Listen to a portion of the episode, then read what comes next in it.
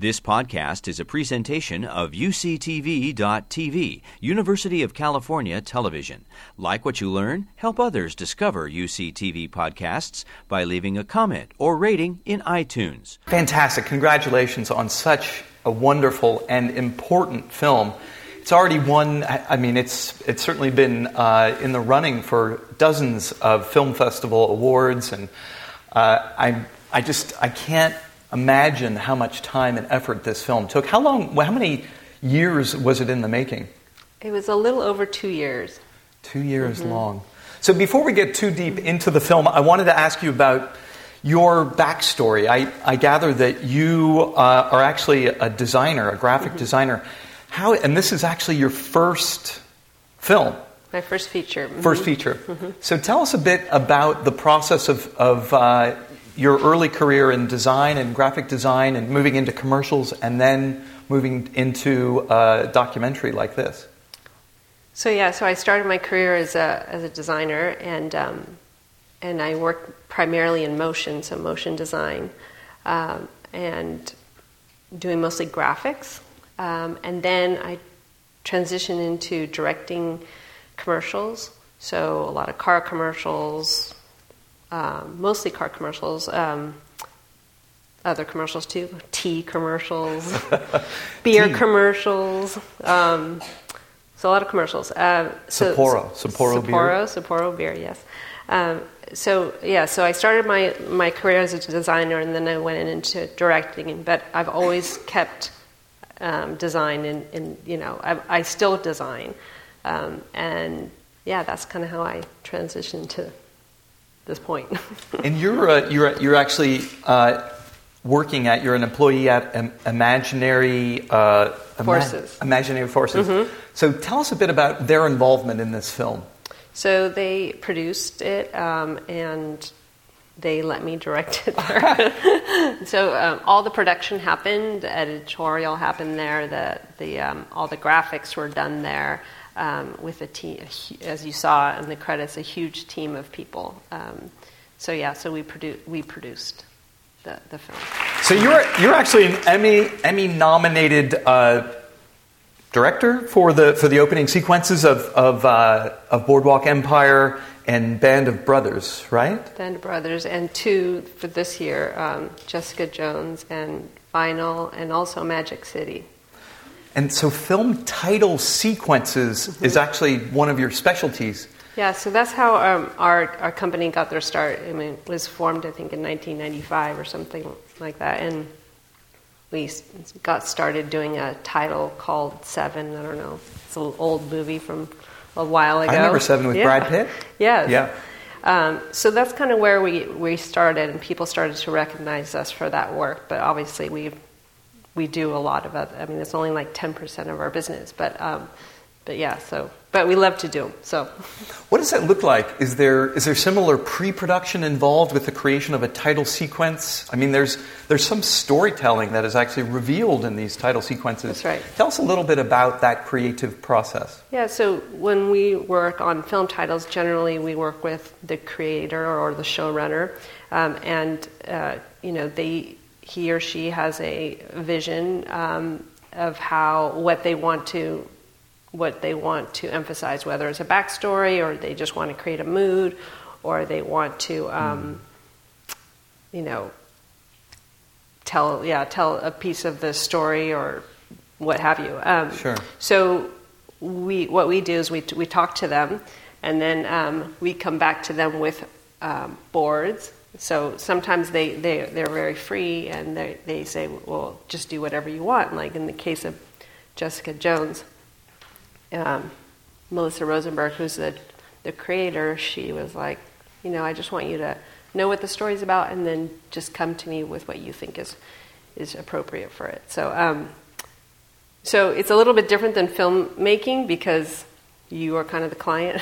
Right. In this case, we have a client. But I think the process is very similar in the sense that, when I created the film, we always think of the user, right, or the person that's going to be looking at this piece, right? And so it's a very intimate process, right, because we're trying to figure out how they're going to view it, how through time and how things are going to unveil themselves. So it's a very similar process in that sense. And you know, we have to come up with the overall vision for the film or for a main title, so it's similar in that way. Interesting, mm-hmm. Interesting. Let's jump into the film. So mm-hmm. we had a great discussion over dinner prior to coming up here, and Discovery Channel. This film aired on Discovery in May. That's right. But it wasn't a commission. This was not a commissioned film by Discovery or even a co-production. This was actually an acquisition, yes. Which is quite rare. Tell us a little yes. bit about before Discovery Channel. How did the story for this film? Where did it initiate, and how did it build to eventually be bought by Discovery Channel? Well, so the story that Daniel told me, the co-director on this film, he said that, you know, they have a lot of people that are part of NRDC, you know, people that really believe in their cause, one of them being Robert Redford. And, you know, he told me this story that, you know, Robert Redford said to them, you guys have so many amazing stories, but no one can tell them better than yourselves because you guys know them very well. Right. And in this case, two of the characters here that you saw, Joel Reynolds and Michael Jasny, that's been their life's work, is to really, you know, work really fighting the Navy in courts to get these legislations made. These are the lawyers from NRDC. That's right. And so that's really the reason why this film was made, is because these stories were so important, and it was their life's work, and you know, they had contact to all these different amazing scientists and researchers. So it really came out of NRDC. That's right. Which is interesting to have a nonprofit putting a huge amount of money yeah. towards a documentary film. Yeah. So what about, so Imaginary Forces is clearly a co-producer, mm-hmm.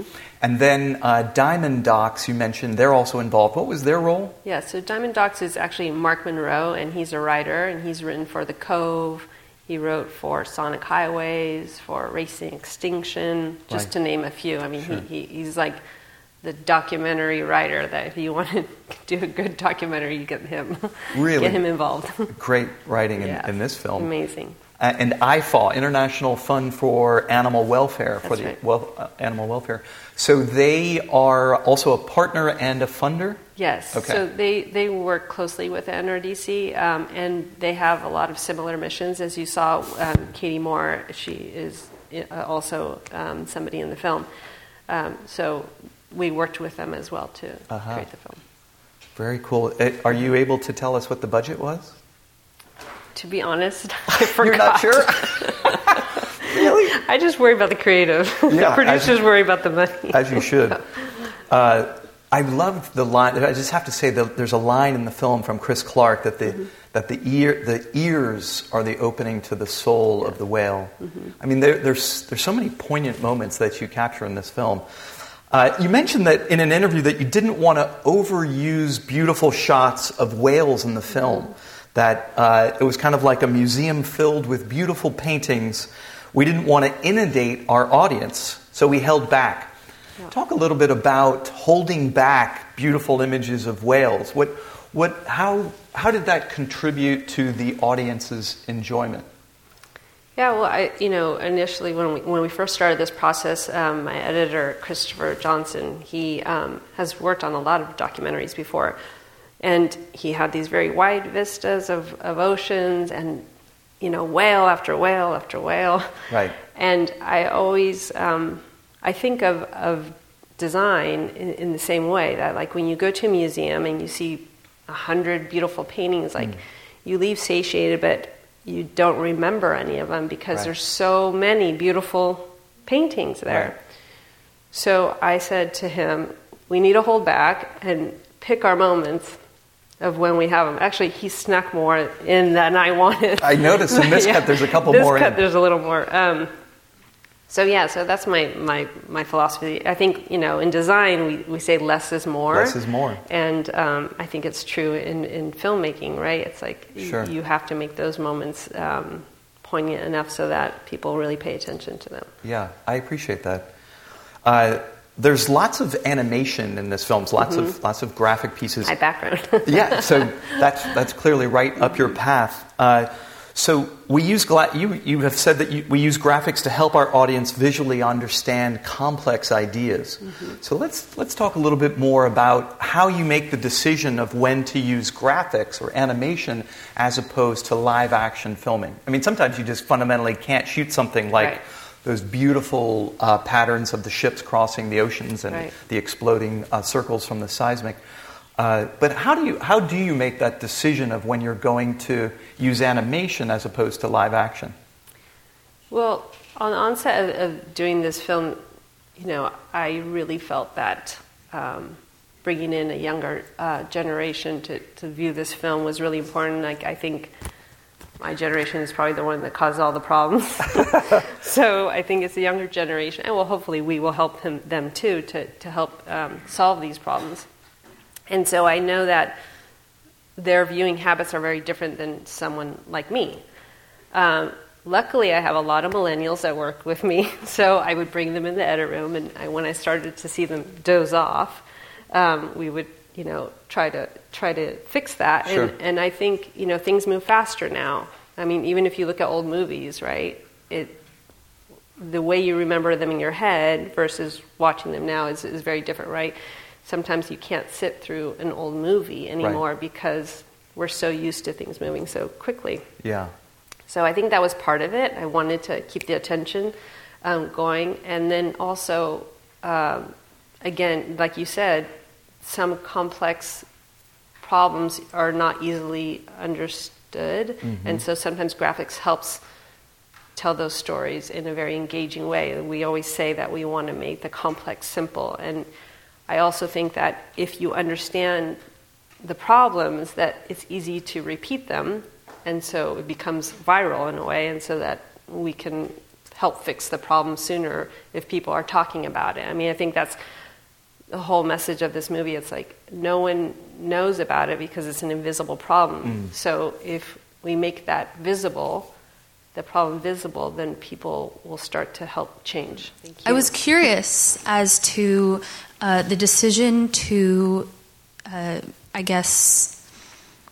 limit the number of scenes portraying whales in their habitat, but conversely, the inclusion of various stills and scenes of rather traumatic visual imagery. We see some rather morbid scenes during the film, and I'm just wondering, how do you decide what's appropriate to include, to connect with a particular audience? When we see, I think, on the television or on any screen, sort of graphic images, we tend to have a more visceral response. And so I'm wondering, how do you decide that those should be included as opposed to more images of presumably healthy whales mm-hmm. in their natural habitat? I mean, I think we actually really held back on some of the gruesome images. There were some that I fought to keep in there. I thought they were important. I don't think that showing gruesome images necessarily evokes an emotion. I mean, it does evoke an emotion, but I don't think it's always good to have it in there. But I think in this case, because it worked with the story, I thought it was appropriate. I think they're quite shocking, right? The one with the orcas that you don't forget those images, and I think. I think it worked for the story. Again, it's the same thing about having too many beautiful animals. You don't want too many dead animals. Mm. I mean, and this problem really, we show about the beachings, right? A lot of beachings, which is kind of the thing that gets the attention of people. But really, they call it like a death by 1,000 cuts, right? The shipping where it's like that constant noise, right? You don't see beached animals from that, but they start to, not be able to find a mate and they can't find their food and they get skinny, and there's been some documentations of that. So the NRDC actually made me hold back on those gruesome images a little bit more than maybe I wanted, but I don't know if it was shocking to you, too shocking to you, hopefully not. I appreciated the film too a great deal, and was particularly happy that there was at least a small section of the approximate hour devoted to ideas about possible solutions. Thank you for that. Not all documentaries include that, but I was glad to see yours. And I could have stood a few more graphic images of dying animals, because it would help reinforce the idea that the artwork and the animation gave us of how extensive this whole thing was. I mean, the most dramatic moment in the film for me was when you showed the overlay of a shipping, I don't know if it was container ships or what, but anyway, of industrial shipping and the orcas sounds, the communications they were doing. In this channel, Santa Barbara Channel, you may or may not be aware, and Mr. Hanran, I think, is aware of the fact that we have tried an experiment using the Channel Islands National Marine Sanctuary as the basis to form a cooperative approach with some air pollution control districts in Ventura and Santa Barbara to subsidize to a small amount, it's an honorarium really, shipping companies that would reduce the speed of their ships in this stretch of land from stretch of ocean from the channel at Point Conception down to their port of entry, which is usually Long Beach or Los Angeles. And it's money well spent, it turns out. I wished only that the documentary had more information about how reducing the ship speed could also reduce the noise. One sentence is all I heard. Maybe I'm mistaken and I missed something. Please correct me. It was a lot of information to get in a short amount of time in the documentary, but we actually have a longer version, a slightly longer version that includes some spokespeople from the Navy side that was aired on Discovery. But we do also have a website called sonicsea.org, and you can find out more information. Hi. I just wanted to ask you about the one sequence where you guys had the three gentlemen talking about their experience meeting a whale for the first time. Mm-hmm. I just want to know more about how you guys planned to create that sequence, as well as the editing that went into it. So, early on you were saying that you have to make decisions along the way and prior to creating a documentary. And I knew that we were going to talk to a lot of scientists. And, I'm fascinated by scientists, but, sometimes they're scientific. They're very a little dry. Can be dry. So that was one question that I asked each person that we interviewed. I really wanted to get some emotional sense from them, because people don't do the work like they do unless they love it, right? Right. And so I knew that they loved these animals, right? So that was decided very early on. Now, the way we cut it together wasn't decided until we got in the edit room. And that was really the work of Christopher Johnson, who came to me and he said, okay, I did it together, and it was very choppy, and I loved it. So I said, yes, that's the way we'll do it. I was just wondering, you've mentioned a couple times that the problem is not seen, out of mind. And in the film, it seemed like there's only a couple instances where any of the shipping or oil companies addressed the issue. Was that just because it largely is kind of just ignored by those companies, or was that an editing decision? No, the shipping community really does want to make a change, and we had a spokesperson from there, Kathy Metcalf, because she understands not only we need to preserve the health of the ocean, but that really for them it's a cost issue, and it's a win-win for them if they go slower or if they change the design of their ships. The oil companies we were unable to get interviews with, but we did try. And the Navy we have in the Discovery version, or the one that was aired on Discovery, does have that inclusion. So the screening was made prior to those interviews. I noticed that one of the last sentences in the film is, it's not science, or it's not, I don't want to get it wrong, but it's not about science. And then he says something like, I mean, it is a little bit, but it's not entirely about science. And since it is a very scientific topic, and a lot of the people, like you said, they have PhDs, they study these things. And I noticed that there's a lot of areas where you probably could have let the biologists go on and on and on, but you kept it pretty... attainable for someone who doesn't understand the science, and even the anatomy of the animals. There's a few MRI shots and whatnot, but you don't go too far into that. And was it difficult getting those scientists to communicate in that way, or was it something that you decided afterwards to leave out? Yeah, some of them that go on and on, we have just edited out. But yeah, that's part of the goal, right? To make this accessible to everyone, and so that everyone understands it. I mean, I think if I can't understand it, I can't understand a lot of things. So I think if I can't understand it, then I have to make it in a way that I will understand it. But that scientist, Christopher Clark, who did say that, I think what he was really saying is, we have a lot of science already that proves that this is happening. And there are some people that keep saying, we need more science to prove it. We need more science to prove it. But we have enough. And even if they think it's not enough, it's like you have to look at what so far what's happened and say to yourself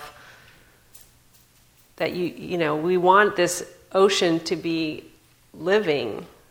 We sadly depend on it too, selfishly we depend on the ocean, the amount of oxygen we get from it, the food we get from it, and those animals are just so amazing, and when you see one of those whales, it changes you. I don't know if you've ever gone on a whale watching tour, or I'm sure maybe you guys see them out here, but it's quite impressive. What part so given that this is the first time that you've directed a feature film, what part of the process did you love, and which part of the process are you pretty sure you don't want to have to do again? It's a lot like design, in the sense that I think as designers are usually very curious people, and so I think I'm curious, and I love learning about these new facts, or meeting scientists, or mostly learning along the way. Sure.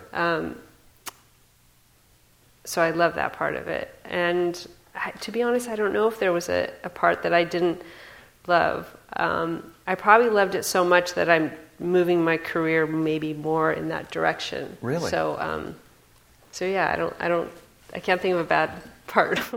Thank you for the film, because it was really important and beautifully done. How do you get it more widely distributed to the general public so that, people can really become aware and make a change? Right. So, as Michael was saying, it was on Discovery. It's going to air in Discovery Canada this month, and it was on Animal Planet. And they're also going to put it in schools. The NRDC is working with the company to organize that. And then I'm not sure about the digital distribution yet. Maybe it will get on Netflix, hopefully, or some Amazon, maybe. I have a question regarding the interviews. I noticed that maybe about half of them seem to be still on a tripod, and the other half seemed to be, I don't know if it was handheld, but it wasn't stable.